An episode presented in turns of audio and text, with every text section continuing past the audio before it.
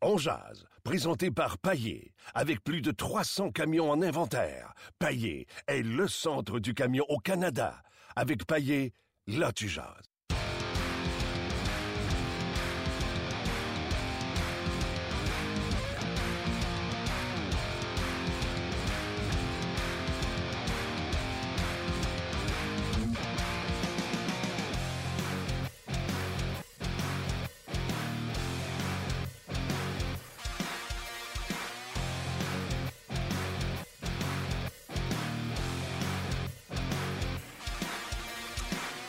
Bonjour et bienvenue à On Jazz, édition du 19 octobre 2016. Mon nom est Martin Lemay.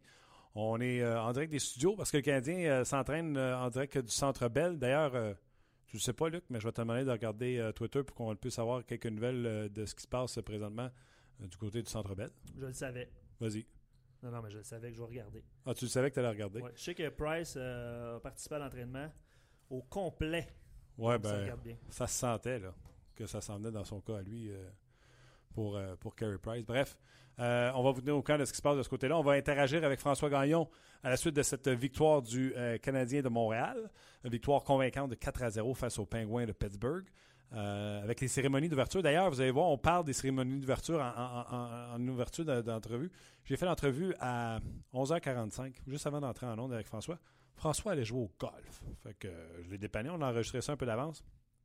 Pendant l'entretien, je veux vous lire, vous, comment vous avez trouvé euh, cette cérémonie d'ouverture. Puis après ça, vous allez voir, on parle du travail de Pacioretty, de Sergachev, etc. Je veux vous entendre réagir parce que vous savez, notre question sur Facebook, c'est euh, oui, selon moi, Pacioretty a réussi haut la main, puis tous ces dénigreurs là, ont dû euh, ravaler leurs paroles en voyant la performance de, de hier.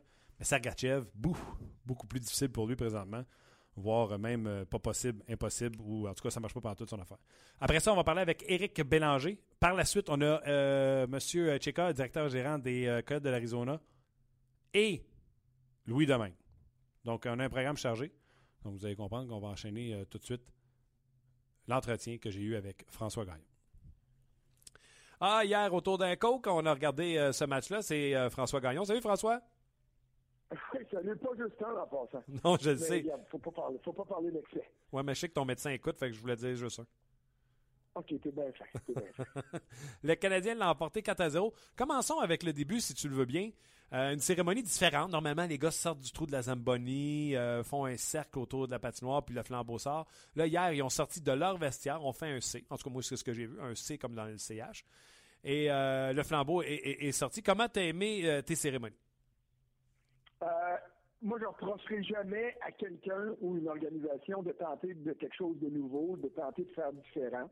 Euh, honnêtement, l'idée était belle. Euh, sur papier, c'est sûrement parfait parce que bon, tu avais le joueur qui se présentait lui-même sur la patinoire par le biais de la bande vidéo, il arrivait après ça. Euh, c'est un très beau concept, mais j'ai pas aimé de la manière que ça s'est déroulé parce que je trouvais que ça manquait de vie. Et puis, c'est ce que j'ai écrit sur RDS.ca ce matin quand tu as la chance comme organisation ou le privilège comme organisation d'avoir le meilleur annonceur maison de la Ligue nationale en Michel Lacroix, tu veux l'utiliser dans tes cérémonies. Michel Lacroix, quand c'est solennel, rend ça encore plus solennel. Quand tu as besoin de mettre de la vie dans le building, il rend encore plus vivant. Euh, il, connaît son travail. Il a, euh, le, bon Dieu lui a donné une voix sensationnelle. Donc, normalement, moi, je considère que tu devrais l'utiliser. Mais je ne reproche pas aux Canadiens d'avoir tenté quelque chose. Je suis convaincu qu'il euh, mérite de se faire euh, applaudir pour la tentative, mais quand on va faire le debriefing de tout ça, on va dire, ben, finalement, euh, peut-être que ça n'a pas été ce qu'on espérait. Cela dit, l'arrivée de Jacques Demers a tout fait oublier peut-être le problème de la cérémonie. Attends, avant Jacques Demers, moi, je veux te dire que j'ai aimé l'aspect francophone de dire aux joueurs russes, de dire aux joueurs américains, de dire ici, c'est un marché bilingue. Vous allez dire votre numéro, c'est pas grand-chose, votre numéro anglais-français, puis vous allez vous dire votre nom par la suite. J'ai trouvé ça extraordinaire, sympathique, cute. Et Paul Barron qui décide de se nommer Paul Biron. Oui.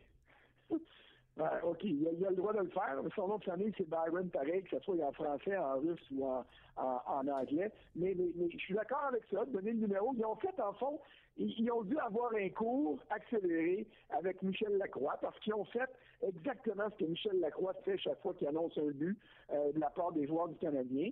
C'est juste qu'il manquait l'énergie en arrière de ça, la ben vie, il manquait juste la voix. Alors, euh, c'est pour ça que je te dis bravo pour l'idée, mais le rendu était peut-être pas ce qu'on espérait ou ce que le Canadien espérait.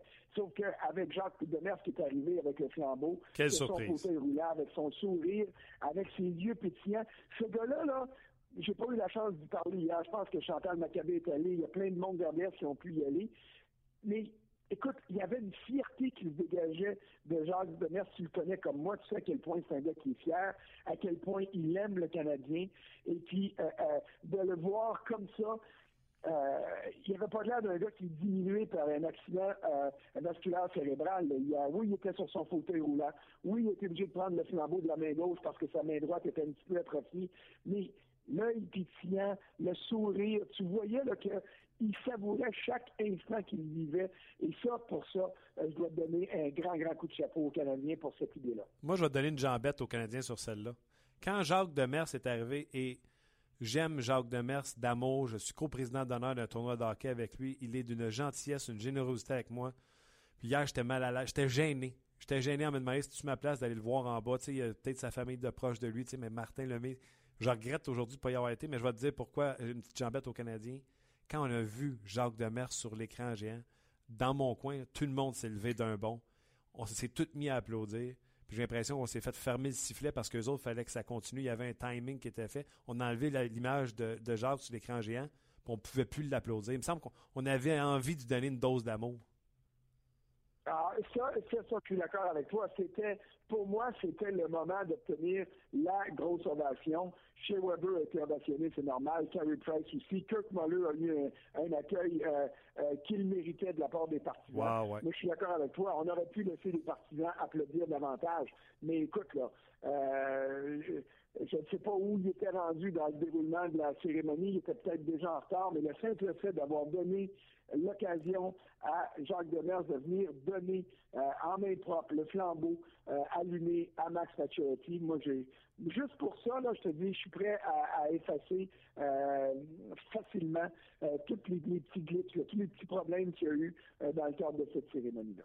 Max Pacioretty l'a dit après le match, ça l'a inspiré parce qu'il est le dernier joueur présenté. Visiblement, il a croisé Jacques Demers dans le corridor du Canadien de Montréal il le volait sur la glace parce que oui, les gens qui regardent les faits saillants voient le but de Paturity, mais avant ça, il avait provoqué un revirement qui avait donné une chance de marquer en or à Alex Galchenyuk. Le capitaine était inspiré.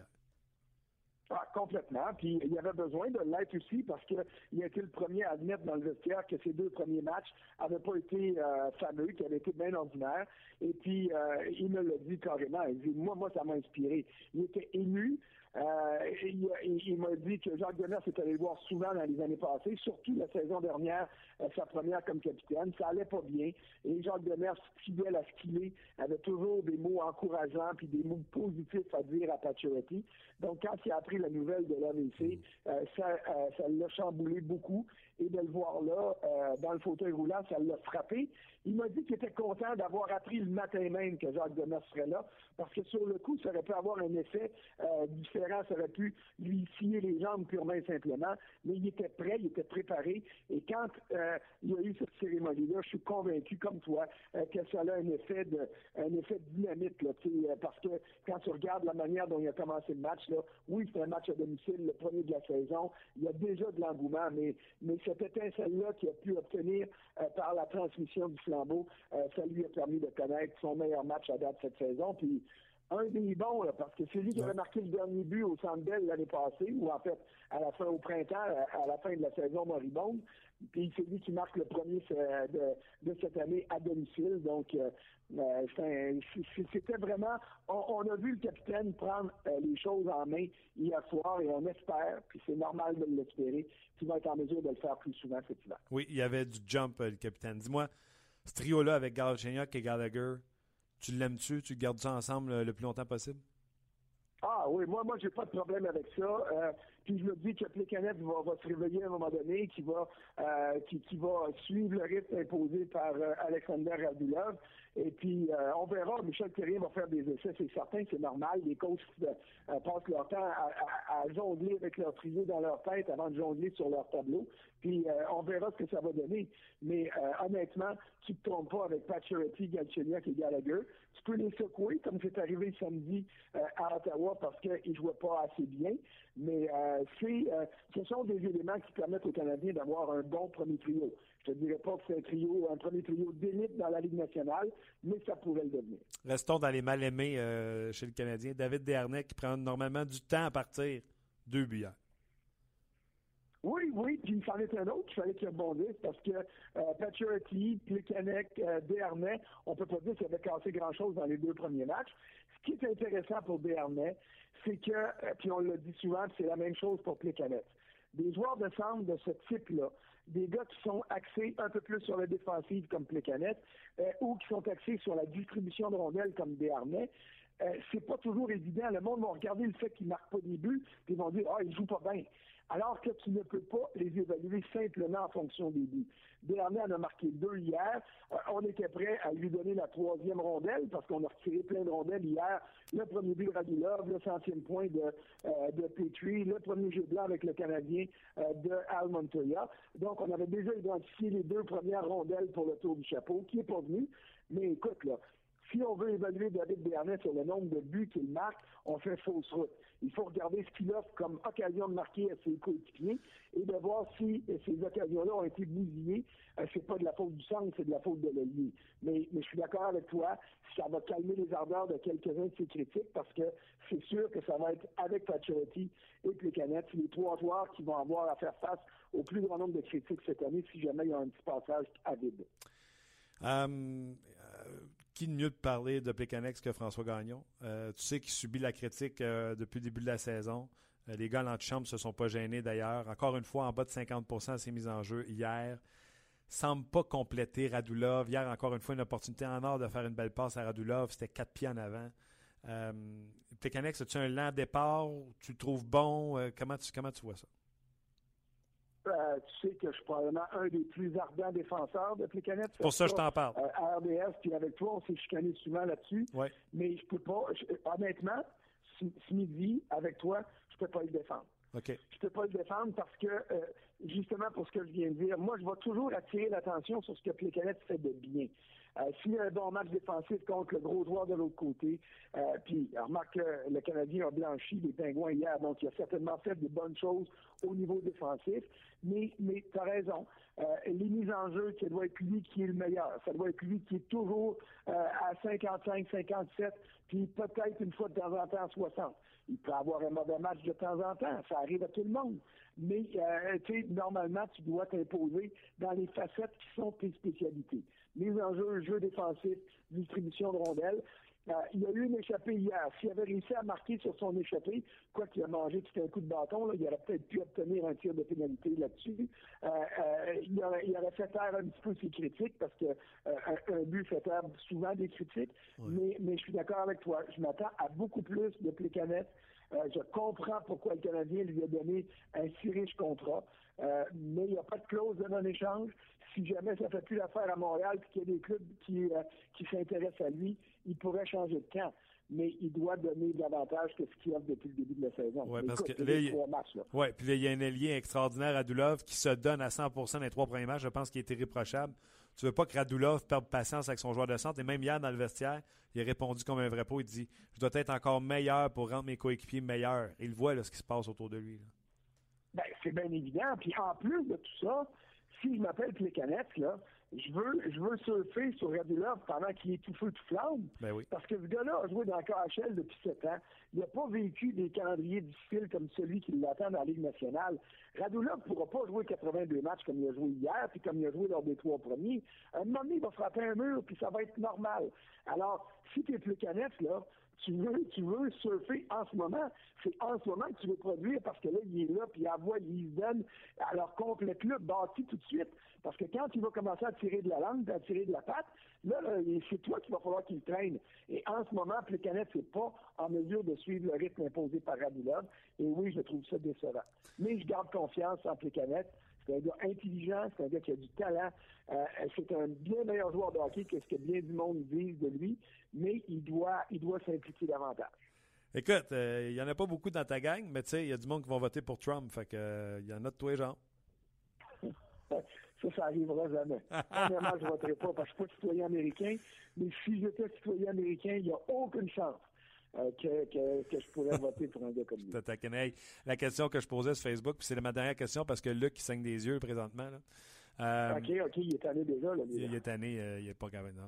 la question que je posais sur Facebook, c'est ben, une citation. Je disais Pacioretty a relevé le test, mais pas Sergachev.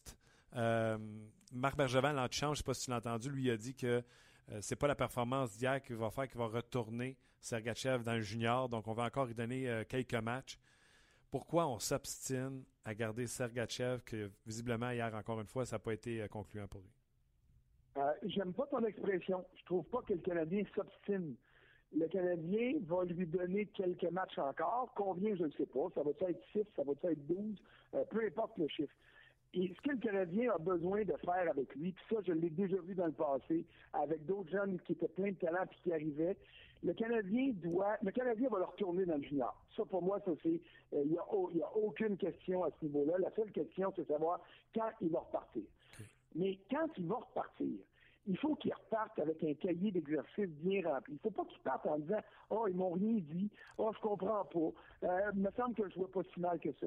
Il faut qu'on lui décortique toutes ses présences, puis qu'on dise Regarde mon homme, là, ça, puis ça, ça marche dans le junior, mais ça ne marchera pas dans la Ligue nationale. Alors, va travailler cet aspect-là.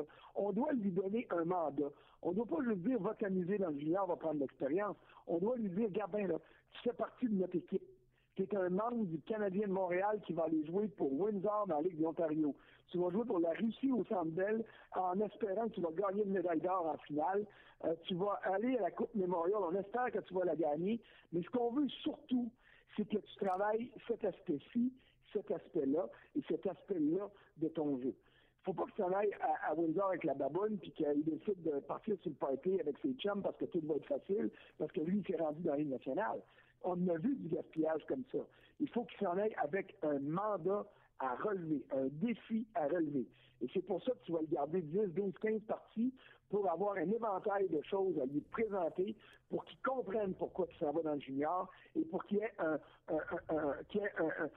des choses, tu sais, un tableau, là, puis dire, OK, check, faut que j'améliore ça dans mon jeu. faut que j'arrête d'être nonchalant. Oui, je suis nonchalant dans la Ligue d'Ontario, mais c'est parce que je suis trop bon pour les autres. Mais il faut que je joue d'une meilleure façon. Et s'il réussit à faire tout ça, il va jouer avec le Canadien l'année prochaine parce qu'il va prouver qu'il n'aura pas besoin d'aller compléter sa formation dans la Ligue américaine. C'est rien que ça que j'ai à dire. On ne s'obstine pas, on prépare l'avenir.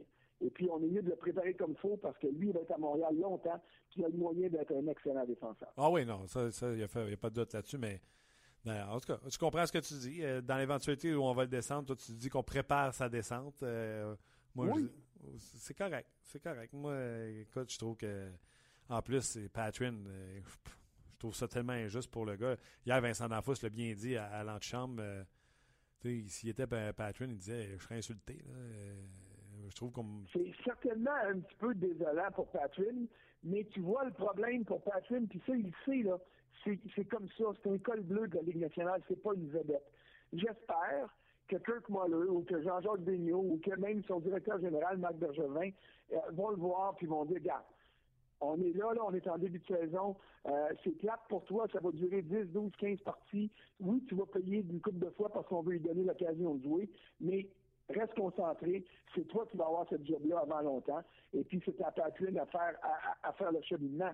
Tu sais, Vincent, ça une vedette dans la Ligue nationale. Il pouvait se permettre des choses que euh, des cols bleus ne pouvaient pas se permettre. C'est la même situation pour Patrick. Sergachev, c'était une vedette en devenir on lui donne un petit nanane de plus. Peut-être qu'il ne mérite pas tout ça et que Patrick le mériterait. Ça, je suis d'accord avec toi. mais on prépare le retour dans le junior pour Patrin, pour euh, Sergachev, puis Patrin va être prêt à bien prendre la place quand la place va se libérer. François, prends un peu de temps pour euh, te reposer, soit jouer au golf, et euh, on va te lire bientôt sur le RDS.ca. Je sais que tu bisounes un texte sur Marianne Ossa. Oui, monsieur, puis je me fait plaisir parce que ce gars-là a eu une carrière et a une carrière exceptionnelle. Puis quand on pense qu'il est passé proche de Montréal à deux reprises, me dire une chose, c'est désolant parce que le Canadien n'aurait pas traversé des années de misère comme il en a traversé si Marianne Ossa avait été ici. Ah oui, l'année d'Atlanta vers Pittsburgh a fait avoir des gains ici à Montréal. L'autre fois, c'est quoi? Oui, il y a ça. Ça, c'est une transaction. Ça, c'était en 2008, avant qu'il s'en aille à Pittsburgh, la, la date limite des transactions. Mais oublie jamais qu'en 97, le Canadien a repêché ah. Jason Ward, tout juste avant que les sénateurs d'Ottawa repêchent Marianne Ossa. Puis, euh, je, te donne un nom, il s'appelle Marshall Johnston. Je ne sais pas si tu te souviens de lui ou si tu l'as déjà croisé. Moi, il m'a déjà dit, je pensais m'évanouir quand j'ai entendu le nom de Jason Ward parce que je ne pouvais pas croire que Marianne Ossa serait disponible encore au 12e rang. Alors, il avait ordonné à Pierre Gauthier, le directeur général à l'époque, de sélectionner Ossa. Mais honnêtement, Pierre Gauthier n'avait pas besoin de recevoir un ordre de son recruteur-chef. Il savait déjà qu'il ne pouvait pas passer à côté d'un joueur exceptionnel comme lui. François, c'est toi notre euh, Marianne Ossa, mais on cherche toujours notre euh, Jason Ward. On va le trouver. Ouais, mais je vais me contenter de 63 piastres au lieu de 63 millions. C'est bon. bon golf, on s'en parle bientôt. Salut! Ben, c'était euh, François Gagnon qui s'en a joué au golf, tout simplement. on a fait cette entrevue-là quelques minutes juste avant d'entrer en onde. Euh, je vais vous dire ce qui se passe présentement à l'entraînement chez Canadien. Bien sûr, Carey Price se pratiqué avec l'équipe, entraînement complet pour lui. dans le vestiaire, il a dit qu'il voulait jouer demain, mais il allait attendre de voir comment il se sentait demain au morning skate, à la pratique d'avant-partie, euh, voir s'il se sentait toujours aussi bien. Euh, si oui, ben, il va jouer, il veut jouer le match. Les trios, même chose qu'hier pendant la partie, c'est-à-dire que Paul Byron est toujours sur le troisième trio avec Desharnais et Andrew Shaw. Et Daniel Otto et en alternance avec euh, Brian Flynn sur le quatrième trio. Sergachev, toujours sur le troisième paire de défenseurs avec Emeline, toujours euh, à l'extérieur, c'est Patrin. Euh, donc, vous connaissez les, trios. La photo a été prise. Lindgren est dans la photo. Je trouve ça gentil de la part du Canadien. Il est en ville, pourquoi pas lui faire cette fleur-là. Donc, Lindgren est assis à côté de Montoya. Et grosso modo, c'est ça, sur la ligne principale, vous avez euh, Bergevin qui est assis d'un côté avec euh, Kirk Muller. Euh, et de l'autre côté, vous avez le propriétaire, M. Molson, avec Michel Terrien. Donc, vous avez les grandes lignes de ce qui s'est passé à l'entraînement ce matin au Centre Bell, parce que c'était journée de photos. Lui, c'est un beau bonhomme pour prendre des photos. Éric Bélanger, salut. Salut Martin. Tu as-tu gardé tes photos d'équipe? Comment ça marche? Moi, quand j'étais puis je gardais mes photos, mais quand tu es rendu en Ligue nationale de hockey, tu gardes oui, ben j'en ai gardé euh, le plus possible. C'est sûr qu'il y en a plusieurs qui sont dans le fond des boîtes encore, mais euh, les, il y en a quelques-unes de sorties qui sont sur, un mur à quelque part, c'est sûr. Faisiez-vous les. Euh, est-ce que vous faisiez les photos, là, tu sais, que tu patines puis tu freines devant le photographe? non, dans la nationale, on faisait plus ça. Seulement ah. la photo d'équipe. OK. Parce que tu, le Canadien, ce matin, il a pris une photo, mettons Stéphane White habillé en habillé avec ses trois gardiens de but devant le filet des photos, euh, des photos individuelles comme ça. Fait que je me suis dit peut-être que les gars prêtent encore devant le photographe. Non. Non, pas comme dans le pays, dans la tombe, non. OK, OK, OK. Hey, première question. Euh, premièrement, tu as vu le match d'hier euh, canadien et Penguin de Pittsburgh? Oui. T'as-tu entendu les huées quand on a présenté Michel Tarier? Oui, ouais, j'ai entendu ça. Toi, tu t'es dit dans ta tête, les gens lui mettent sur le dos la saison de misère de l'an passé ou ils l'accusent parce qu'ils ont applaudi chez Weber, donc ils mettent le blâme du départ de Piquet Souban sur les. Qu'est-ce que les gens ont voulu dire dans ces euh, huées-là? Ben, je ne sais pas. je me posais cette, même question-là. C'était pourquoi c'est la mauvaise saison l'année passée, euh, du fait que euh, les gens lui mettent la faute sur Piquet Souben. Euh, on avait Kurt Muller à côté qui était euh, hein? applaudi d'une façon pas mal plus plus grande que celle de Michel. C'était malaisant, j'ai trouvé. Euh, faut pas oublier que Michel a quand même fait un bon travail depuis son arrivée à Montréal. On, se rappelle les, autres saisons avant la, saison désastreuse de l'année passée. Le, Canadien a quand même été en série loin, a fait les séries deux fois. Michel mérite, à mon avis, ne méritait pas les huit qu'il y a eu. Mais les gens, comme on, se fait toujours dire, les gens vont s'en belle, ils paient le billet, puis on va faire ce qu'ils veulent. Mais de notre côté, moi, je trouve que c'était pas mérité les, les qu'il y a eu hier. Euh, sur notre page de On là, euh, les gens sur le rds.ca, baroblique On allez donc nous écrire qu'est-ce que vous avez pensé de ces huées envers euh, Michel Therrien. Bien hâte de, vous lire. Eric, le capitaine Eric Max Eric Bélanger, le capitaine Max Pacioretty a subi la critique, je trouve injustifiée. Là. Je pense pas que c'est tous les joueurs de la Ligue nationale de hockey qui partent comme en trombe des, des, blocs quand la saison commence. Max Pacioretty a attendu le match numéro 3 hier. Le capitaine, je pense, qui a été inspiré par euh, Jacques Demers, etc. Il a connu tout un match. Mais on a vu le, sur le but à lorsqu'il a enlevé la rondelle dans le coin, ça, c'est des jeux, c'est l'effort qu'on veut voir de Pacioretty. Puis, quand tu es un, partisan ou un entraîneur, puis même un coéquipier, puis tu vois ton capitaine faire l'effort comme il a fait hier dans le match. Il était présent, mais pas seulement en faisant des marquer des buts, en faisant des jeux, c'est que son implication physique, son implication euh, d'éthique de travail était là. Puis, moi, je pense que la, barre, le, match qu'il jouait hier, c'est le standard qu'on veut voir un match, match ready. Totalement. Oui. Euh, c'est impossible que tu joues de, cette façon-là pendant 82 matchs. Tu vas en avoir une vingtaine qui vont être moins bons. Mais un, un gars, un capitaine de ton équipe, se doit d'être à 85-90% à la hauteur qu'il a été hier. Puis c'est ce que les gens, puis c'est ce que l'organisation du Canadien et ses coéquipiers s'attendent de lui. Et c'est ce qu'on aimerait voir, le match Ready, de l'émotion. Il y avait de l'émotion, il a joué avec l'émotion hier. Puis c'est ce qu'on n'avait pas vu depuis le début de la saison. Puis c'est ce qu'on lui reprochait l'année passée à certaines occasions lorsqu'il a été blâmé de son leadership et ces choses-là. Hier, on a vu un, joueur inspiré et je pense que c'est vraiment le standard qu'on veut voir pour le reste de la saison. On blâme Max Pacioretty pour son manque de leadership, entre autres dans la glissade de l'an passé. Combien de fois tu as entendu dire ah, ben, les assistants manquent de leadership, Plekanex, Markov, euh, Gallagher. Jamais on les a entendus. Et pourtant, l'année précédente, ils étaient quatre assistants sans capitaine. Donc, si on avait dit que cette équipe-là avait manqué de leadership, on les aurait pointés les quatre. Mais parce qu'on a changé le A par un C sur Charles Patriotti, c'est tout le temps lui qui prend les boulets de canon. Ben, c'est pour ça que la responsabilité d'un capitaine à Montréal est tellement importante. C'est la raison pour on, on avait attendu un an de plus pour le faire. Euh, mais je suis d'accord avec, avec, ce que tu viens de dire. Tu sais, puis Markov, c'est pas les, les, gars les plus émotifs dans une chambre d'hockey. C'est pas les gars les plus émotifs euh, lorsqu'on lorsque vous faites des entrevues avec ces choses-là. Puis eux aussi devraient, prendre une partie du blanc, c'est certain. Mais le capitaine à Montréal, c'est un rôle qui est ingrat lorsque l'équipe va pas bien.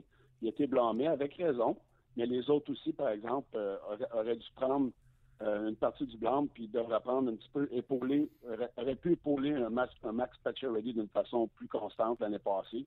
Mais là, cette année, avec un gars comme Weber, pardon, je pense qu'il est mieux épaulé qu'il était l'année passée. Alexander Radulov. Tu penses quoi de son début de saison? Euh, hier, il a marqué un beau but. Euh, qu'est-ce que tu penses de, lui depuis le début? Ben, moi, j'aime ce que je vois. J'aime son implication. Tu vois que c'est un gars qui, est en mission. Tu vois qu'il est, revenu avec la, tête à la bonne place. Ça fait seulement trois matchs, mais j'aime ce que je vois. je pense que c'est un gars qui a pris la maturité. Puis tu vois vraiment qu'il a du plaisir à jouer. Il fait bien dans, euh, l'alignement du Canadien. Il veut bien faire, il veut s'impliquer. Puis tu vois dans ses entrevues d'après-match, ces choses-là, il, dit les bonnes affaires. Donc, euh, chapeau. À date, là, j'ai rien de, mal à dire sur Radulov. Au contraire, il m'impressionne. Ne pensais pas qu'il serait impliqué autant que ça dans, durant les parties. Et puis, son émotion, son implication est là. C'est chapeau. À date, c'est une bonne signature pour Marc Bergevin. Trouves-tu que ça a l'air de cliquer, lui, puis son centre à 7 millions de dollars? non, mais euh, hier, je tournais le couteau dans la plaie, puis j'étais là. Tu sais, euh, Radulov était démarqué, puis je pense que la passe était 4 pieds en avant. Puis à un moment donné, j'ai dit ce gars-là nous charge 7 millions cette année. Ouais, c'est. Je pense que c'en est un qu'il va falloir que. qui, commence la saison. que quelqu'un lui dise que la saison a commencé. Je ne sais pas. Euh, puis c'est un autre, moi, que je trouve qui a rendu de, de merveilleux services aux Canadiens. Ça a été un gars qui a été en dessous du radar longtemps, mais au salaire qu'il gagne, c'est certain qu'on va l'étiqueter comme un, joueur qui doit, en donner plus. Et il doit en donner plus. Puis je pense que comme joueur de centre, tu te droit de distribuer les rondelles d'une meilleure façon. Radulov, c'est un, scoreur, il est capable de faire des bons jeux, mais Plekanec, la saison est commencée, puis je pense qu'il va falloir qu'il commence à, jouer du hockey. Puis il n'a pas l'air inspiré, il n'a pas l'air. Euh, je sais pas, il y a quelque chose qui manque dans, dans, son, dans, le feu, dans avoir le feu, la passion, on dirait qu'il n'est pas là depuis le début de la saison. Mais pourtant, hein, pour la Coupe du Monde, pour son pays, la République tchèque, il me semble qu'il se donnait. Pourtant, ça fait pas si longtemps que ça, puis c'est pas comme s'il était brûlé. En tout cas, c'est mes observations sur On va arrêter de lancer des patates. Le Canadien n'a pas perdu encore un match en, temps réglementaire. Fait qu'on va se garder une gêne pour euh, critiquer. Euh, Parle-moi de Sergachev, mais je veux pas que tu m'en parles comme tout le monde. Euh, un gars de 18 ans, dans un vestiaire comme ça, tu vois que le coach, l'état-major veut le faire jouer. Euh, c'est pas concluant sa patinoire, on le fait jouer 8 minutes. Euh, tu verrais que les joueurs, des fois, vont voir les coachs puis ils font Hey, moi, materner quelqu'un, là, euh, ça me tente pas. Ou les joueurs, au contraire, vont le prendre sous l'oreille, ou ça dépend des joueurs du vestiaire. Il y en a qui vont le prendre sous l'oreille, il y en a qui vont dire au coach Hey, let's go, là, on n'est pas dans une maternelle, pas pour le maternité de l'année. Ben non, ça, ça se fait tout seul. Je veux dire, lui, en plus, il y a des connexions avec les Russes. C'est certain qu'un gars comme Markov, euh, Galchenyuk vont, vont, le prendre sur, sur, euh, sur, leur, euh, sous leur aile, pardon. Mais à un moment donné, la ligne est fine entre les deux. Tu peux, tu peux pas. As déjà, chaque joueur a déjà assez à s'occuper de sa propre préparation, que là, commencer à maternel un autre gars, mais ça fait partie du processus. Mais à jouer 8 minutes par match, moi, je pense pas que ça va être bon pour son développement je ne serais pas surpris qu'on le retourne après le match. C'est pas assez concluant à mon goût. On a vu comme Padron, moi je pense qu'il a prouvé qu'il est capable de, donner du bon hockey aux Canadiens. C'est encore valeur parce que c'est ce gars-là qui paye et qui ne mérite pas de payer. Mais on le laissait, on lui donne du village, on lui donne le, goût de la Ligue nationale. Puis si on le retourne euh, dans le junior, moi je pense qu'il va arriver là confiant et puis il va goûter à la Ligue nationale, puis il va vouloir y retourner, s'améliorer. Puis lorsqu'il sera de retour l'année prochaine, moi, je pense qu'il aura acquis de l'expérience. C'est l'expérience qu'il prend présentement. Puis, euh, les joueurs, c'est certain qu'ils le voient dans le vestiaire, mais euh, ils sont pas ils sont pas en train de toujours lui taper dans le dos. Puis, il est capable ils sont en train de lui montrer les rudiments de la Ligue nationale. Puis, je pense que c'est correct. Il prend l'expérience, puis ça sera bon pour son futur. Êtes-vous content ou vous avez hâte que la décision soit prise et qu'il soit retourné dans la mineure? Ben, moi, je, comme je disais, à 8 minutes, euh, tu ne développes pas un gars de, 18 ans. Euh, même s'ils vont dire qu'ils regardent les joueurs, ils regardent la préparation des, gars comme Weber, Markov, ces gars-là. Euh, ils prennent des, petites choses à gauche et à droite. Mais moi, je crois que pour son développement, à long terme, c'est certain qu'il faut qu'il retourne dans le junior. mais tout, ce ce qu'il est capable de, prendre dans son dans son corps présentement, il le fait. je pense que c'est la raison pourquoi le Canadien le garde. Ils vont lui donner ses, on va se rendre à 7-8 matchs, là, puis après ça, d'après moi, on aura une décision importante à prendre pour lui. OK. Euh, écoute, euh, Montoya, pas surpris. En terminant, euh, tu l'as vu en Floride, de, le voir performer comme ça, là, trois solides performances. Ben moi, je, moi, j'ai, je l'ai toujours aimé ce gardien-là.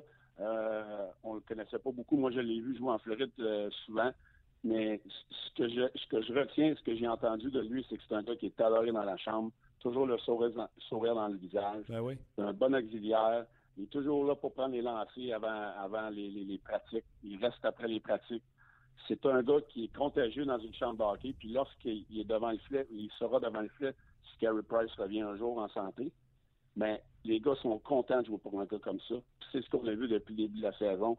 Euh, hier, il a, fait des arrêts clés. Euh, puis c'est contagieux. Quand tu vois ton, ton gardien d'hier euh, performer de cette façon-là, c'est contagieux pour la reste de l'équipe. Puis on l'a vu depuis le début de la saison. Les gars sont contents de jouer devant lui jusqu'en attendant le retour de Kevin Price. Tu as raison. Euh, moi aussi, j'avais remarqué qu'il y a un plan de caméra qu'il prend, là, euh, même si la situation est corsée, toujours le sourire fendu d'en face. ce gars-là doit détendre ses joueurs, les rendre en confiance. J'ai adoré, ce que j'ai vu de, de, Al Montoya. Ben, c'est parce qu'on va être confiant lorsqu'on va avoir à faire appel à ben lui. Oui. Puis euh, il y a beaucoup de doutes encore sur Carey Price, son, son état de santé de l'année passée et depuis le début de la saison. Donc, euh, on est peut-être confiant que si quelque chose se passe, ben sera capable de faire face à la musique. OK. Ben, écoute, euh, un gros merci, Eric. Si jamais tu t'ennuies, tu me le dis. Charles Kodak, tu me breaks ça dans la face, je te prends en photo. Puis on, fait, on fait agrandir ça. On se revoit à Montréal. C'est bon. Hey, attention à toi, on se parle la semaine prochaine. Merci, Martin. Bye. Bye. C'était Éric Bélanger. En avez-vous, vous, des photos? Toi, Luc, t'en as. Hein? Ouais. Ben oui. J'ai tout gardé ça. J'ai retrouvé ça dans le sous-sol chez mes parents l'autre fois. Ah oui? Des cadres, des. Son frère aurait pu s'en servir comme papier d'allumage. Ouais, mais c'est des beaux cadres. Ah, OK. Tu sais, ça brûle moins bien. OK. On va parler avec euh, Louis Domingue et, et, euh, John Cheka dans quelques instants. Euh, vous rappelez que Carey Price a pratiqué aujourd'hui au Centre Bell, veut jouer demain. va attendre de voir comment ça va aller à l'entente, à, la pratique d'avant-match de demain. Et on, va, on va également voir comment lui se sent. Et s'il est bien correct, ben, va retourner à la Ligue hockey. Et c'est Carey Price qui va avoir euh, le départ demain face aux Coyotes de l'Arizona. Louis Domingue, mon cher. On y va avec Louis Domingue? Yes. Parfait. Euh, hier, je me suis entretenu avec Louis Domingue avant que les sénateurs euh, affrontent les Coyotes de l'Arizona. vous allez voir peut-être quelques références à, ce match, mais un Louis Domingue, Louis Domingue confiant de pouvoir jouer un rôle important avec les Coyotes d'Arizona. Je dois vous dire, d'autant plus parce que là, il ne savait pas, quand on l'a fait l'entrevue, que Mike Smith s'est blessé hier. Donc, lui, demain, il va avoir beaucoup d'actions pour les Codes d'Arizona. Et euh, l'entrevue euh, débute au moment où euh, je lui parle des vétérans qui semblent avoir pris la pôle lors du premier match des Codes de l'Arizona. Dis-moi donc, c'est un avantage, ça, de commencer tranquillement, parce que je te dirais que les premiers matchs que j'ai vus des sénateurs du Canadien, avec la Coupe du Monde, le camp d'entraînement écourté ou sans tous les joueurs, j'ai l'impression que c'est pas tout le monde qui est en forme maximale. Fait que vous autres, vu que vous avez plus de temps, c'est un avantage? c'est un avantage. En même temps, euh, le camp d'entraînement, c'est long, puis euh, tu as du temps de pratique en masse, sauf que euh, dans notre cours, je pense qu'on a géré notre temps de pratique adéquatement pendant la semaine. On n'a pas n'a pas forcé la note non plus. Là. je pense qu'on a eu deux, une journée de congé le lundi, une journée de congé pendant le jeudi, après le milieu de la semaine pour pour pouvoir c'est pas trop en faire non plus. Là, euh, c'est sûr qu'on a bien géré notre cédule, puis euh, ça nous a, je pense que oui, ça peut nous donner un avantage. Dis-moi donc, j'aimerais ça que tu me racontes, tantôt on parlait à l'extérieur des zones, de la logistique pour une équipe de l'Ouest. Je te demandais, euh, tu sais, un, je te réveilles-tu, deux, pratiquez-vous aujourd'hui? Puis tu m'as dit non, on n'a pas pratiqué à matin, on a pratiqué hier soir. Peux-tu m'expliquer pourquoi? Ben, dans notre cas, en fait, quand tu quand tu joues sur la route, d'habitude, tu es la deuxième équipe à embarquer sa glace pour le morning skate. C'est-à-dire que les, euh, les sénateurs seraient les premiers à embarquer parce qu'ils ont, ils ont le, choix de choisir s'ils veulent la première ou la deuxième pratique. Étant donné qu'ils ont joué hier à, à, Détroit, ils ont choisi de prendre la deuxième pratique. Puis, euh, puis nous, sachant ça d'avance, on, on, en seulement avec un décalage horaire de 3 heures, ça nous mettait euh, à pratiquer à 10h30 ce matin.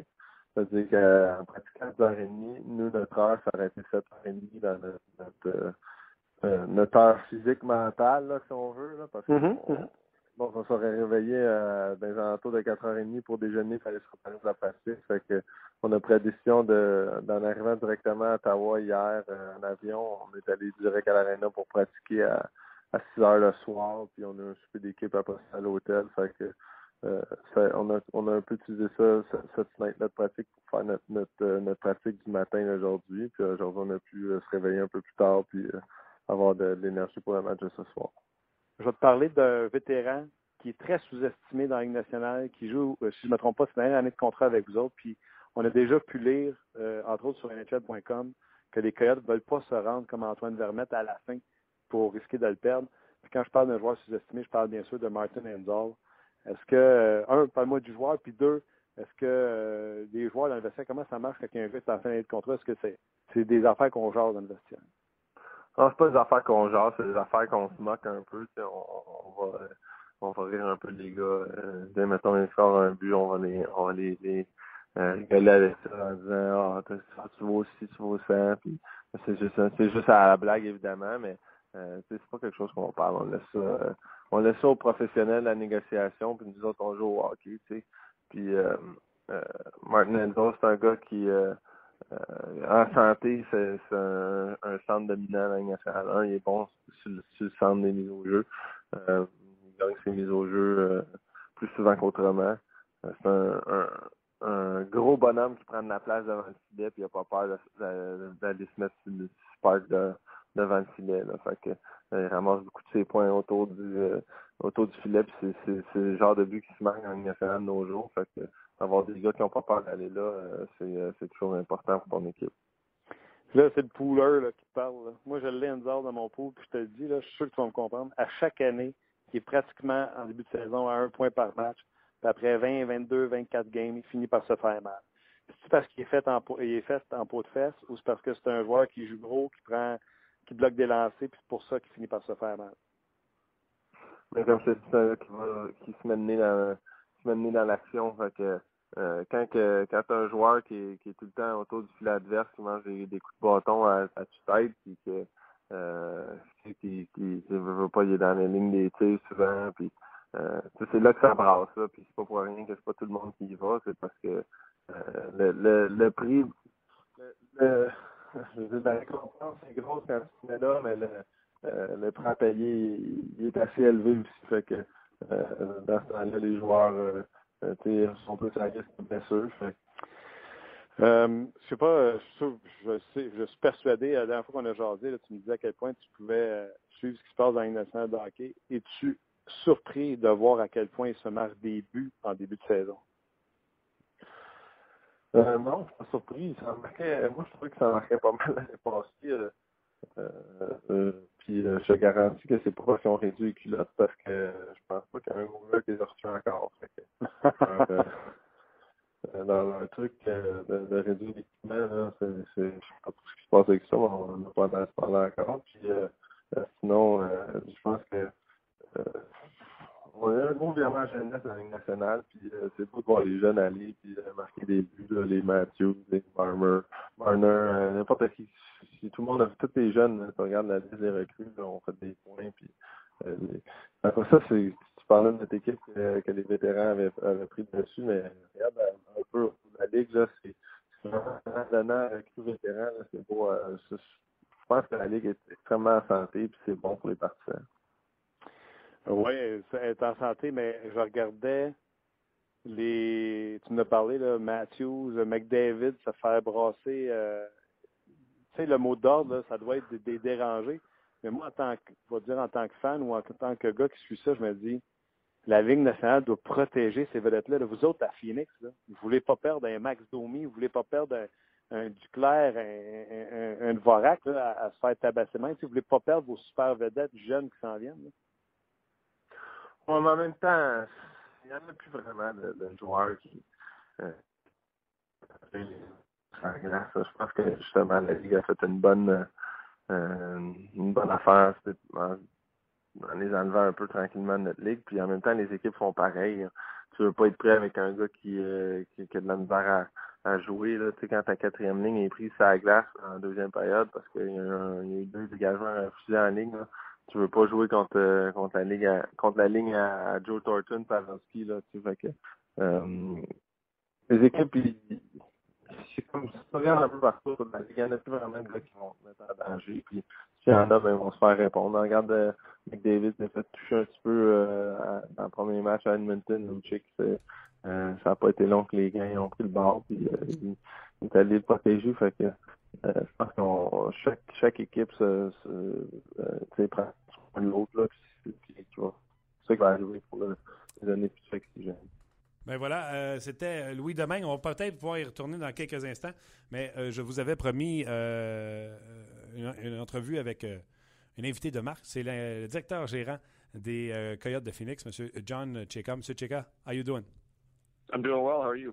I'm doing good too. Thanks. Uh, thanks for taking our calls. And uh, first, I know you've been uh, in charge uh, since uh, uh, last spring, last summer. But I want to con congratulate you on your on your job and be be the first guy to open the, the, the, door for those next who's going to be younger than the, what we have already in the NHL.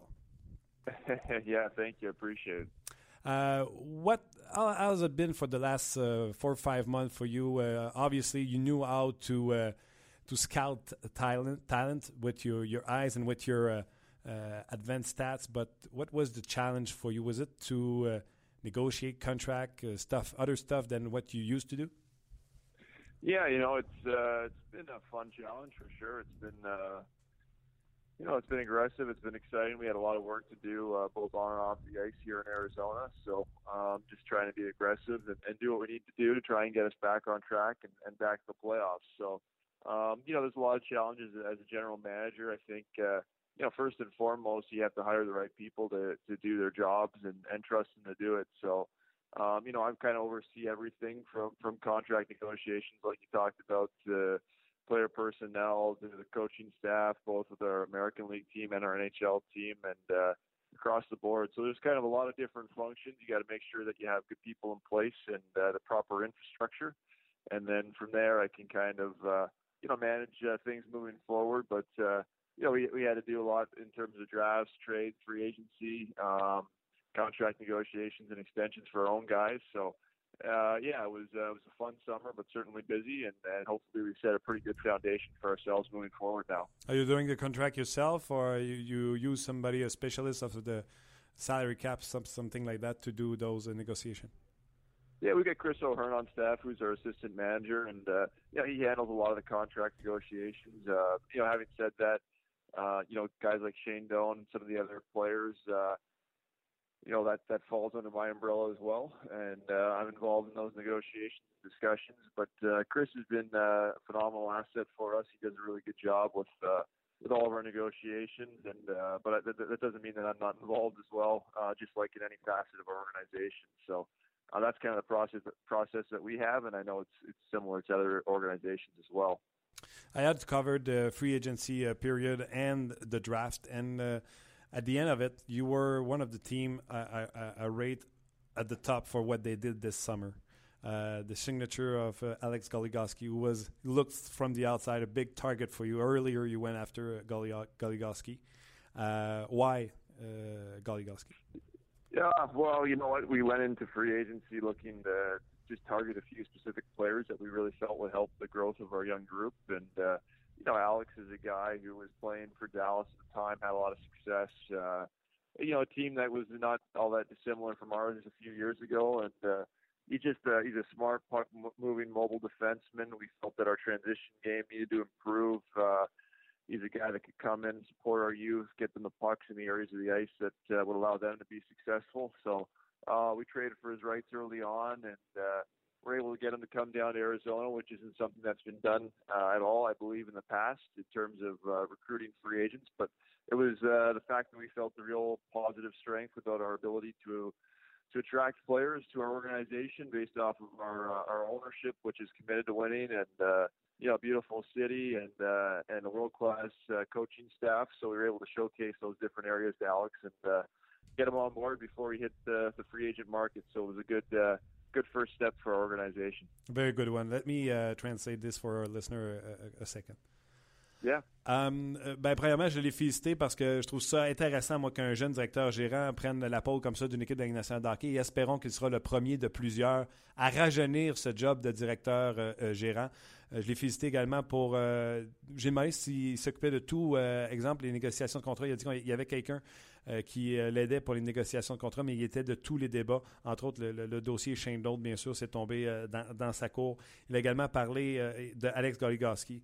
Ça ne s'était jamais fait en Arizona de faire venir un gars dans la ville auparavant. Il voulait vraiment avoir ce défenseur-là avec les Coyotes d'Arizona qui avait aimé aider la transition rapide euh, du côté des, euh, des Coyotes de l'Arizona. Donc, ça a été un, premier geste dans ce sens-là pour améliorer les Coyotes d'Arizona parce que l'équipe veut gagner, euh, veut faire tout ce qu'il faut pour gagner.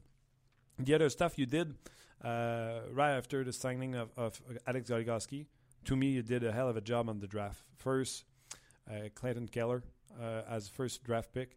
And after that, you could have pick Pavel Datsuk somewhere before the draft and take something in exchange, but you wait at the draft and when something when an opening came and you have an opportunity to pick a high rated defenseman who was still available, you make that move. I feel like it was a, a genius move.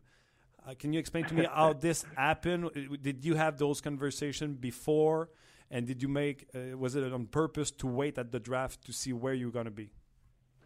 Yeah, I mean, well, uh, I appreciate the kind words. We'll find out how genius it is uh, once Jacob's career evolves here. But uh, he's been pretty special so far, that's for sure. Um, you know, I had some previous discussions with Kenny. Of course, there was a, a limited market in terms of his ability to move a contract of that size, and uh, yeah, you know what? It was uh, a thing going in the draft where we felt like we really needed to strengthen our back end. Again, we had signed Goligoski, but we felt that uh, we needed something in the pipeline, something that was young and up and coming that we felt had uh, top pairing potential. So uh, Jacob was a guy that we had targeted, and uh, you know, as the draft kind of evolved, it was something that um, you know we were looking to move up, of course, to get him if we could, and. Uh, you know, after looking at a few different scenarios, our only real option was uh, to consume that uh, the you know Datsyuk uh, contract, and uh, yeah, it was just kind of a quick uh, instinctual action on the on the draft floor that uh, allowed us to get in that position. But uh, you know, certainly happy to have Jacob now, and uh, and and we think he can be a you know top defenseman for a long, long time for us. So um, yeah, happy to have him. Chychrun had a better number the year before his draft year. And after that, he said he was not worried about his number because he said he wanted to work on his defensive play as a defenseman. Uh, yeah. Why why do you think he, he, he, fell off the chart like this uh, at the draft? And how do you appreciate him right now on your roster? Yeah, he didn't fall off the charts for me. So uh, tough to talk about uh, what other teams saw, but but you know I, I think for him uh, he had a, a shoulder surgery uh, going into the season. I think it it cost him a lot of his training time, and and Jacob's a real dedicated kid, so I think maybe that uh, played a role in it, and just you know you know getting his timing back up. He didn't play any preseason games, which is uh, you know tough for any player, but. Uh, you know, I, I just I, Jacob be the first one to tell you he didn't have his best season, which that happens in any player's career at some point. They have a season where it's not uh, ideal uh, circumstances, but uh, just the quality of character, the person. Uh, he's a he's a real special person. I think his uh, his physical attributes separate him. He's uh, he's just a specimen of an athlete and uh, and a real good hockey player. So uh, you know all those things made me confident in making uh, move up to get him. I know you keep it secret or you keep it for yourself about those advanced stats, but was it something in those stats about Chychrun that you like and other people could see because maybe it explained why he went down the draft and you you say me I did he didn't never fall off the draft uh, your mock draft because you like something about it. Was it something about those advanced stats? Yeah yeah absolutely. I think he does a lot of good things that impact the game that don't necessarily hit the, the score sheet all the time but uh, he's a, an exceptional defender. I think his ability to gap up and deny the zone one on one is elite. I think uh, you know, he creates a lot more offense than he gets credit for, and and a lot of times offense is, uh, you know, a result of uh, you know the other players around you. If you set up a guy in the slot and he doesn't score, that doesn't mean it's a bad thing for from your end. You still uh, had the proper process, and the result just is changed based off of your line mates. So, um, you know, he's a guy that uh, did a lot of good things that um, maybe were overlooked, but uh, we certainly valued him highly, and uh, like I said, we couldn't be happier to have him on our on our team now. Once again, let me go for a quick translation. Yeah. Um, euh, en conversation avec euh, John Chekal, le plus jeune directeur gérant de la Ligue nationale de hockey des Coyotes de l'Arizona, on a parlé. J'ai dit, après euh, la signature d'Alex Goligoski, il est allé pour une transaction de Pavel Datsuk pour améliorer son rang de sélection, pour repêcher euh, Chikrin, qui était un défenseur qui avait descendu au repêchage, il dit pour moi, il n'a jamais descendu. J'ai demandé si ça avait rapport avec les statistiques avancées qu'il garde privées, parce que c'est jamais caché pour dire que oui, c'est un gars de statistiques avancées, mais il ne rend pas ça public. Il dit oui, il fait plein de choses que nous, on aime. Il a plus focusé sur son jeu défensif, même s'il il sait lui-même que c'était une saison qui a été un peu plus décevante au niveau de l'attaque. Mais oui, il avait eu des conversations avec Canalan au, pré avant. Et, une question de feeling, Gotti un peu euh, sur le plancher du repêchage lorsque l'opportunité, voyait que Chikrin était toujours là, d'y aller pour euh, lui. Puis on n'avait pas de jeunes joueurs dans les mineurs au niveau de la défense, qu'on voulait se renflouer au niveau de la défense. Uh, I was saying in French that you want to fill up the pipe in, in the, the defensive squad. You always, uh, you also went after uh, who was the first draft pick from Tampa Bay, who, from what I remember, was qualified one of the best offensive defensemen available that year, even in front of Anka, who went earlier than him. But it was an attitude problem. Why did you go after him, and what do you see in the Angelos? Yeah, I, well, we're gonna wish him enough and hope everything works out the best for him, which will. So. Defenseman that, like you said, offensively uh, has special attributes. I think he's a a pure power play quarterback at the NHL level right now. I think he's uh, he makes plays that not many see, um, and uh, you know I think he he has the ability to add a lot of value being a right shot skilled mobile defenseman. That's a pretty rare asset. So um, you know we also did some character checks and and Anthony's had uh, you know some issues in the past. He'd be the first one to say that, but. Uh, you know, I'm also a big believer in second chances, and I think when you give someone a second chance, if uh, you know, if, if, if they believe you and you and trust you as well, then uh, then they won't let you down. So uh, he's been phenomenal to start the season here. He had a hell of a preseason. We've got a bit of a backlog of defensemen. Otherwise, he might have uh, been on our team.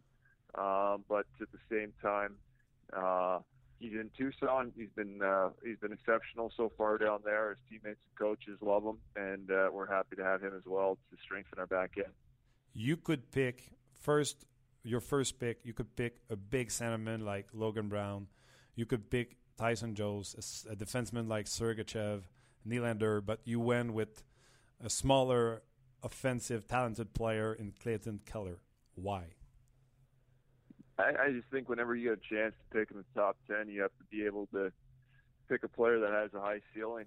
And, uh, you know, if you go analyze the top 20 scorers or so in the National Hockey League, and you look at uh, where those players are selected, the overwhelming majority will be from uh, from high up in the draft. And uh, for us, I see Clayton as a as a productive player um, into the future. He's uh, he's a guy that has that special talent. Uh, his hockey sense is elite. Uh, his brain's elite. His uh, puck skills are elite. So uh, for me, at that point, size doesn't matter. I think he's actually one of his strongest attributes is along the boards and uh, and in kind of one-on-one battles, he's really slick and smart, and the way he uses his body is uh, is great. So, um, you know, he's going to be you, and uh, and he's had a good start to the year there. I was just down in Denver watching him, and uh, a lot of positives going on with him, and uh, we just think he's a special talent that we couldn't pass up. Is he special? As I, I know it's going to be putting pressure on him, but people was making comparison to Patrick Kane. Is it something you can imagine?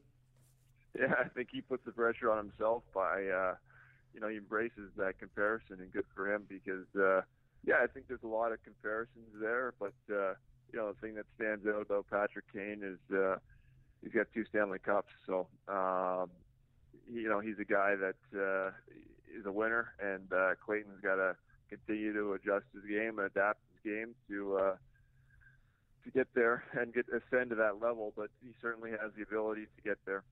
Last question before I let you go. I know you are very uh, busy today. Um, big blow yesterday. Of course, you lost the game against Ottawa, but you lost your number one goalie and Mike Smith. Do you have any news, and how do you see the future with one of our own Louis Domingue and I don't know who you're going to bring back from the minor. I know you signed a veteran to go to the AHL. Is it the plan, and what's going on with Mike Smith? Yeah, no, we don't know much about Mike yet. He just got an image done, which uh, until you get an image of uh, an injury, you're not sure. Uh, but uh, we're hopeful it's, it's something that's short term, but uh, you don't know. It could be long term too. So we're hopeful it's short. But uh, you know, last year Louis Domingue came and stepped in and and showed everybody that uh, when he's on his game, he has the ability to be number one goalie in this league. So we have full confidence in Louis to, to you know take the net and uh, give our guys a chance to win every night. And I know the players feel the same way. So uh, Louis will be in the net for the the short term at least, and uh, and we're called up Justin Peters, who's got a lot of veteran experience as a as an NHL goaltender as well. So um, you know that was kind of the theme for the summers. We wanted to add some depth to uh, mitigate some of these injuries and and hopefully that's the case uh, as we move forward in all facets of our of our team. Uh, I'll let you go before I, will translate what you, you said. I just want to thank you for your time uh, and uh, best of luck in uh, everything you do in uh, Arizona. I know you have a, a good young team, so I have a, wish you a good success in the future. Yes, thank you so much. Have a great day. Thank you Bye very now. much. C'était John Cheka, le directeur gérant des Coyotes de l'Arizona. Luc, euh, nous parlait bien sûr de la blessure de Mike Smith, euh, a subi euh, des images, n'ont pas de résultats présentement. Espère que c'est du court terme. avait signé euh, Peters, un vétéran de Ligue américaine slash Ligue nationale. C'était pour ça, au cas qu'il arrivait quelque chose. On va y aller avec Louis Domingue. qui a montré l'an passé qu'il était capable de, faire le travail. Quand on est revenu de la dernière traduction, j'ai parlé de, de Clayton Keller qu'il avait choisi devant les Sergachev, les Nylander, les Logan Brown, qui étaient peut-être même classés devant Clayton Keller. Puis euh, il a parlé de euh, quand tu repêches dans le top 10, il faut aller chercher le joueur qui, selon lui, a le plus grand potentiel, qui peut, dit ceiling en anglais, tu sais, que son, son talent, le, maximum qu'il peut atteindre, c'est lui qui a le, plus haut plafond. Et euh, il croit que c'est Clayton Keller qui a, embrace, qui adore les comparaisons qui sont faites avec lui et Patrick Kane. il dit si jamais il est Patrick Kane, je veux vous rappeler que deux Coupes Stanley. Pardon? Et une coupe de cheveux euh, pendant les séries. Une mullet. Une mullet. Euh, donc, euh, bien sûr, il expliquait son choix de, Clayton Keller. On aurait pu continuer à lui parler de, plein de choses. Antoine Vermette, entre autres, comment s'est passé cette situation-là? Euh... Moi, juste rappeler aux gens, parce qu'il y en a qui ont écrit là, Antoine Vermette là, s'aligne maintenant avec les Ducks. Il n'est pas, pas demeuré avec les, les Non, on l'a racheté à la toute fin de l'été, au mois de août. Puis Antoine s'est retrouvé du boulot avec les Ducks d'Anaheim. Euh, mais euh, on nous avait donné un, 15 minutes avec euh, M. Tcheka, puis on voulait respecter ça parce que si on rappelle. Très généreux, très généreux. Des bonnes réponses? Oui, non, j'aimais ça. Puis Gaëtan, Jonathan ont interagi en direct avec l'entrevue, puis Jonathan a dit J'en reviens pas que ce gars-là a seulement 27 ans. C'est super impressionnant, honnêtement. Il a 27 ans, il est rendu directeur général d'une équipe de la Ligue Puis moi, je fais pas partie des jaloux qui font Voyons donc, ben trop jeune, statistique avancée, c'est de la boîte. Moi, j'aime ça. Puis tu sais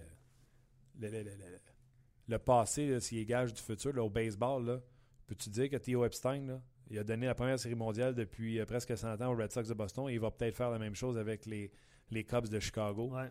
Bonne comparaison. Tu sais, avoir un, Puis je m'en rends compte, tu sais, dans le milieu, avoir un bon, bon esprit d'analyse du match de hockey, avoir, avoir euh, des, des, connaissances, penser autrement que les autres, ça n'a pas de prix. Et moi, j'espère sincèrement, puis c'était pas du tata, j'espère sincèrement que ce gars-là va avoir du succès pour que les portes closes de la Ligue nationale de hockey, là, où que cette clique-là, très refermée sur elle-même, de Joe, je connais, je connais, je connais, là, mais ça s'élargisse avec l'arrivée d'un jeune comme ça qui pourrait. Euh, puis il a fait vraiment de la bonne job avec le repêchage, puis euh, les, joueurs autonomes. Oui, puis il s'agit qu'il soit bien entouré aussi, ça c'est sûr, mais ouais, c'est... Dave Tippett, il a mis le match dans ouais, ouais, non, c'est ça, exactement. Tu sais, on a augmenté les relations. C'est un autre sujet qu'on aurait pu parler avec lui. Euh, j'adore faire ces entrevues-là. Moi, je resterais... Tu te souviens-tu quand on a fait Ken Holland, j'étais pas capable de l'arrêter, puis ça a fait une demi-heure. Ça a fait 30 minutes, on l'a découpé en deux parties. Faudrait, on va essayer de lui reparler, évidemment, cette année. C'est, en parlant avec des gens comme ça, je trouve que vous, moi, on s'améliore dans nos connaissances de hockey. Tu sais, Cheka, là, j'étais pas mal sûr de ce que j'avançais, puis il me l'a confirmé. Je suis pas mal sûr que c'est pas lui qui s'assied à la table et qui négocie. Mm-hmm. Parce qu'il n'a pas cette expérience. Lui, il une analyse, il a une façon de faire différente, puis il nous confirme que quelqu'un, il est là, il est d'un parage, il a une idée du budget qu'il veut investir là-dedans. C'est lui qui prend la décision finale. Ouais. Mais tu prends un négociateur. Ouais. Ah ouais. Comprends-tu? Ouais, puis il l'a affirmé, évidemment. Il a dit que c'est lui qui prend les décisions finales, mais c'est sûr euh, qu'il se fait aider, là, ça c'est sûr. Donc, euh, moi, ben, je dis bravo à ça. J'adore ça. Euh, vous avez été plusieurs à réagir. Moi, je vois les petites boîtes vertes qui allument à tous les fois qu'il y a un commentaire qui rentre, puis j'apprécie beaucoup. Ouais, moi aussi, je les vois. Avant de terminer le podcast, j'aimerais ça répondre à, quelques-unes d'entre eux. Oui, je vais sauter du coq à l'âne parce qu'il y en a plusieurs sur différents ouais, ça, sujets. ça dure depuis les entrevues avec Eric, avec François. Ça va... de Michel Terrien à Pacioretty, à Cheka, évidemment. Chaud. Alain, je trouve que cette année, puis vous amuserez à faire ça, j'ai fait ça hier au Centre Bell. Je trouve que cette année, les joueurs d'avant sont plus impliqués en zone neutre. Les défenseurs passent la rondelle très rapidement en zone défensive et zone neutre. lui, il trouve qu'il y a beaucoup de plus de mouvements que l'année passée. Ben oui, c'est ça. L'an passé aussi, c'était ça. Le mandat, c'est tu sors dans un du filet, puis tu sais, tu veux battre la trappe, là. Il y a une façon, c'est à vitesse. Ouais. Euh, et le Canadien, c'est ce qu'il essaie de faire. Euh, puis, tu sais, je veux pas relancer la pierre à Piqué sous mais quand Piqué partait dans son filet, puis là, elle sortait pas, puis il montait à rondelle, ça mêlait le jeu de tout le monde. Le Canadien, transition, encore une fois, à l'entraînement ce matin au, Centre Bell, c'était ça. La transition rapide en zone neutre, parce que les Canadiens sont tellement mini-tini-winnie. Comment? Mini-tini-winnie. Je te regardais pas, j'ai fait le saut. Ils veulent pas lancer la rondelle dans le fond pour aller faire une bataille à un contre un. Tu sais, euh, Paul Byron, 124 livres avec des roches dans les poches. Il va-tu aller avec Christopher Le une bataille un contre un contre Trevor Daly qui fait 200 quelques livres? La réponse, c'est non. Paul Biron. Paul Biron, comme qui s'est auto-proclamé. Mhm. Donc, la réponse à ça, c'est non. Donc, c'est quoi? Tu veux rentrer avec la rondelle? Tu veux rentrer avec la rondelle, tu as besoin d'arriver avec la vitesse, chef. Tu veux passer. Ouais. Et, c'est comme ça que ça fonctionne. Ouais. Euh, quelques derniers commentaires sur Michel Terrien. Là. Puis euh, il y en a plusieurs qui ont écrit par rapport à, la réaction de la foule. Puis euh, je suis un peu surpris de la réponse des gens, mais tout le monde défend Michel Terrien. Je trouve ça super intéressant. Carl qui dit que Terrien n'a rien à se reprocher depuis sa deuxième embauche comme entraîneur avec les Canadiens. les gens qui blâment le coach après toutes ces saisons, pas d'attaquant, pas d'équipe, les blessés. en fait, sur la page, je suis super content de ça. les gens défendent Michel Terrien. Carl, euh, quelques-uns aussi, je m'excuse, Alexandre, Pierre aussi, qui ont réagi euh, par rapport à la question que vous aviez posée sur Michel Terrien. Je trouve ça super intéressant. Euh, toi, qu'est-ce que tu en as pensé? Moi, là, honnêtement, j'ai entendu un peu des huées au début, mais je sentais que. Ça a été enterré. On dirait que les gens. Moi, le feeling que j'ai eu, c'est un, ça partait de mon coin j'ai senti, senti que ça partait un ouh, puis que les applaudissements ont fait hey, on va huer Michel Terrien. Les, applaudissements ont enterré les huées. Oui, c'est ça. Mais je les ai entendus, les huées. Au début. Oui. Ouais, c'est ça. Ont été enterrés par, euh, par les partisans qui ont fait hey, c'est pas vrai qu'on va huer le coach. Par contre, on s'entend pour dire que Kirk Muller était beaucoup plus applaudi que Michel Terrien, qui normalement était un de ceux, d'habitude, qui était le plus applaudi à chaque année. Chaque année, Michel Terrien était celui qui était le plus applaudi. Mais tu sais, Muller, c'est un ancien joueur. Euh, il a un attachement avec Montréal. Il revient. il euh. revient, c'est ça. Euh, tout laissait croire que c'était ça. Je pense pas que c'est parce qu'il va remplacer Michel Tarien. Là. je pense même plus que Kirk Muller soit ça. Non, c'est ça. C'est ça. Écoute, Olivier qui dit plus de DG à travers la ligue, s'il vous plaît, avec l'entrevue qu'on a fait avec Shaika. On en a eu, si ma mémoire est bonne, 8 l'année passée c'est sûr qu'on fait des demandes pour des, euh, des entrevues avec des directeurs généraux. Euh, tu demandes combien de directeurs généraux on a eu l'an passé? Ouais. Ben, Paul, Elden, Pierre Dorion. Euh, Cheval Dayoff. Cheval Dayoff. Pierre Dorion n'était pas. Euh, Assistant directeur gérant. Ça. On ne cherchera pas. Ben oui, c'est important. Avec Boston, non. Buffalo, non. Tim Murray, on a essayé. Ottawa, Montréal. Delta Allen. On a eu des entraînements. L'ajout de Delta Allen, ça fait 5. Ouais. Tampa, on n'a pas eu euh, Steve Eisenman, Cooper. Dans la métropolitaine, New York, New York, New York, on les a pas eu. Philly, pas eu. Pittsburgh, pas eu. Euh, Washington. Ouais, c'est ça. Honnêtement, 7-8, là, j'ai. Ouais. Ouais, OK. Bref, euh, ben c'est ça. Encore Yves qui a répondu. qui pose une question. Oui, exactement. On a eu Galant. Peter DeBoer également. Peter DeBoer avec les, les Sharks. Exact je vous laisse avec deux, trois questions. Croyez-vous que euh, Marc Bergevin aurait eu la même médecine que Michel Terrien s'il avait été présent? Oui, je l'ai vu le message passer. Qui disait que c'est lui qui aurait reçu les UE si. Euh, ben, c'est sûr, euh, Weber, Subban, tout le monde revient là-dessus. Petite question baseball, parce que le baseball est présenté à RDS à 16h cet après-midi. Cinquième match. Les Jays retourneront-ils à Cleveland euh, selon vous, puis Estrada doit en lancer toute une cet après-midi? Sébastien. Estrada en lance une, toute une à tous les fois qu'elle a lancé dans les séries éliminatoires, Sébastien. Moi, je vais vous le dire, Sébastien, je ne sais pas si vous êtes d'accord. Tu sais, je le vois, mais je dis Sébastien. C'est un peu bizarre. Il est écrit Seb. Seb, Seb. Um, tu sais, ça a été fait une fois par les Red Sox contre les Yankees. Mais si une équipe peut le faire, je pense, regardez ça. Aujourd'hui, c'est Estrada qui est capable d'être parfait. Là. Il donne 3-4. Il est capable de prendre les points, 3-4 lancers. 3-4. C'est pas, pas un de leurs deux lanceurs euh, des Indiens qui lancent. Fait que facilement, les Jays pourraient remporter 3-2. Puis après ça, là, tu te dis aux Jays, on a juste à remporter le sixième match à Cleveland. Puis, tu comprends-tu? Je pense que les Jays peuvent le faire. Ils ont le coup de bâton qui dort depuis le début. Ils n'ont juste pas le gérant.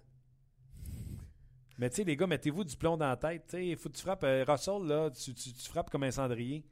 Si t'es pas capable de la mettre en jeu pour faire avancer tes gars au marbre, prends le, coup, le retrait au champ opposé pour faire avancer tes gars, prends le ballon sacrifice, prends l'amorti. Des petits détails. Parce qu'en première puis deuxième manche, si tu réussis à mettre un point par manche puis mener 2 à 0, ton lanceur lance avec plus, plus paisible, puis au bâton, tu tiens ton bâton moins serré, tu mènes 2 à 0. Tandis que si c'est l'autre équipe qui prend le devant 2-0 en série, puis c'est Kluber qui lance, puis que tu tiens le bâton serré, puis tu dis, il faut que je la sac l'autre bord, faire un circuit de deux points, que personne ne ses poches. Euh, tu, tu tiens ton bâton. Moi, je crois au small ball en première manche. Prends un point, prends deux points. Pense pas à la grosse manche, parce que les statistiques disent que la grosse manche arrive à toutes les 20 fois. Tandis que si tu prends le small ball puis tu prends les points, tu peux les provoquer tout seul pratiquement à tous les deux matchs prends le small ball, tu prends les devants 2-0 après deux manches, avec un point en première, un point en deuxième. Puis là, la pression est où? C'est plutôt au bâton. Là, tu arrives en troisième, par quatrième, il y a un go au premier. Ah non, pas besoin d'amorti. Là. Tu peux t'énasser, t'es loose, t'es confiant. Le, le, le, le, me semble que c'est à la base du baseball. Puis je suis content parce qu'on a répondu à ça, puis il vient de nous écrire. Là. Donc, il était à l'écoute. Super content. Ouais, ouais. Je pense qu'on. Je réponds également à Jean-Gabriel en même temps qu'il écrit. Il dit euh, J'aurais aimé ça qu'il nous parle du style de Dvorak puis euh, Dylan Strong qui a joué son premier match hier. J'aurais aimé ça, lui en parler, mais on devait se le laisser partir. Il y a plein de sujets, j'aurais aimé ça euh, lui parler, mais j'ai pas eu le temps de pas eu le temps de tout poser les questions qu'on voulait. On, avait dit qu'on le laisserait partir pour une heure. Bref, euh, merci à Jean-Gabriel, Robert, euh, Olivier, Luc, euh, Reggie qui dit c'est-tu moi où il semble qu'il manque pas grand-chose au Canadien à l'exception d'une super vedette. Je l'ai dit cette semaine. C'est ça mon, mon texte sur Facebook de hier, RDS. C'est hier. Il manque pas grand-chose au Canadien. Je suis conscient qu'on n'a pas l'attaque des Penguins de Pittsburgh. Meilleur défensif, meilleur gardien de but.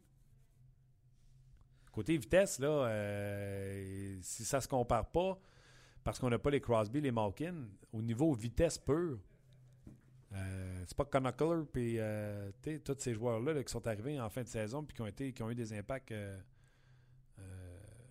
incroyables pour, pour les Penguins de Pittsburgh. Bref. Il y a Gaétan qui dit un cendrier. Qui a dit ça, un cendrier? Et toi, tantôt. Moi, ça, j'ai dit cendrier. En parlant de Russell. c'est quoi, j'ai dit? Arrête de frapper comme un cendrier? ouais. Et Gaétan écrit un cendrier. OK. Ah, super ah, ouais. cendrier personne qui fume. Mais. Non, mais Russell, l'autre fois, j'ai osé dire sur euh, Twitter, tu sais, il, il serait temps que Russell se prenne en main. Puis là, quelqu'un m'a écrit Lâche Russell. Écoute, avez-vous vu, là, moi, euh, hier, là, je pense qu'avant le match, je pense qu'il frappait pour 0,71. 0,71. Pas 0,71. 0,071. Ben, J'avoue qu'on peut comparer ça à un, cendrier à ce moment-là. Comment, comment. Puis tu sais, si ton gérant est trop innocent pour que tu joues small ball, pense-y, tu sais. Ouais. Parce que tu sais, on vous avertit des quatre gérants que là, le pire, c'est lui. En tout cas, fini de On connaît ton opinion sur euh, John Gibbons. John Gibbons, mais ouais. Ben, merci à tout le monde. Vous avez écrit en grand nombre aujourd'hui. Super intéressant encore une fois. Vous avez été extraordinaire. Demain, c'est jeudi. Qui dit jeudi? Dit jeudi. Dit jeudi. On va être en direct du centre d'entraînement à Brassard. On va savoir si Carey Price sera en uniforme pour affronter les Coyotes de l'Arizona. Aujourd'hui, ne manquez pas les Blue Jays à 16h sur RDS. Euh, il y a le 5 à 7, je présume, qui sera déplacé sur RDS 2. Ah! Mauvaise radio, Martin. Ça, c'est amateur, amateur, amateur. euh, Hockey 360, 18h30. Et euh, l'antichambre, 21h30, Mario Tremblay, François Gagnon, PJ Stock. Et moi-même, j'y serai. Ben oui, j'avais oublié ça. Je, vais être au 5 à 7 et je serai à l'antichambre. Donc, euh, soyez-y. On y sera. Et oui, on y sera. Merci, à vous d'avoir été là. On se parle demain pour une autre édition de On sur le RDS.ca. Bye bye tout le monde. On vous a été présenté par Paillé. Avec plus de 300 camions en inventaire, Paillé est le centre du camion au Canada. Avec Paillé, là tu jases.